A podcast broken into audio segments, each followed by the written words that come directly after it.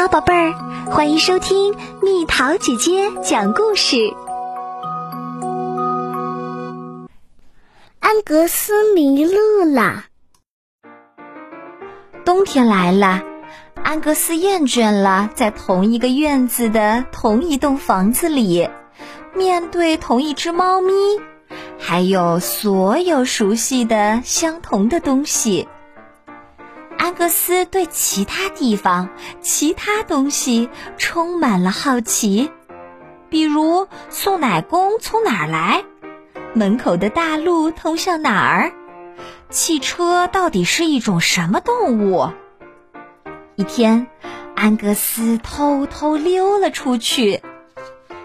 他站在一条宽阔的马路上，向前看，看不到头；向后望。望不到尾。这时，另一只狗路过，汪汪汪汪！安格斯叫道。那只狗回应：嗷嗷。于是，安格斯与那只狗一起在宽阔的马路上奔跑起来。那只狗越跑越快，安格斯也越跑越快。但是，那只狗的腿太长了。那只狗跑到一个拐弯处，安格斯也跟着跑到了那儿。可是，那只狗不见了。一个陌生的动物站在那里。汪汪！安格斯叫道：“咩咩！”山羊回应：“汪汪！”汪！安格斯叫着。可是山羊低下头，用羊角向安格斯顶去，越来越近。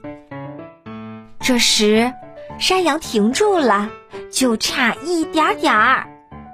哦，幸好山羊被铁链拴住了。突然，嘎吱！一辆小汽车向安格斯直直的冲过来，汪汪！安格斯大声叫着，滴滴！小汽车回应着，汪汪！安格斯接着叫，然而小汽车开走了。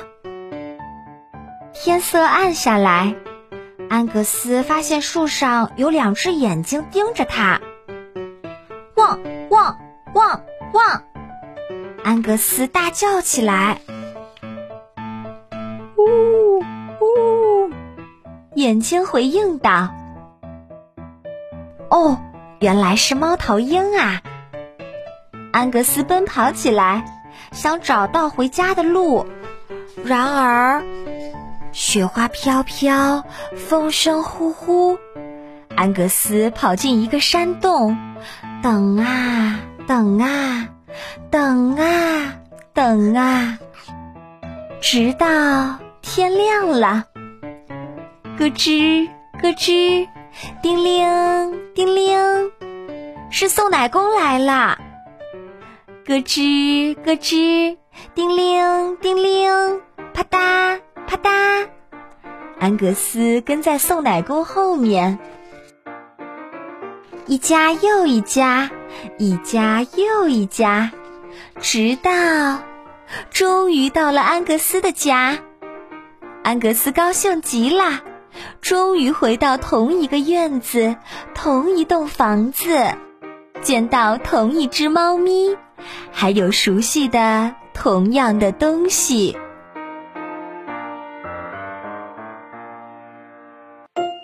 好啦，小朋友们，故事讲完啦。你们有没有厌倦过自己身边的什么东西啊？后来又有没有重新喜欢上它呢？留言告诉蜜桃姐姐吧。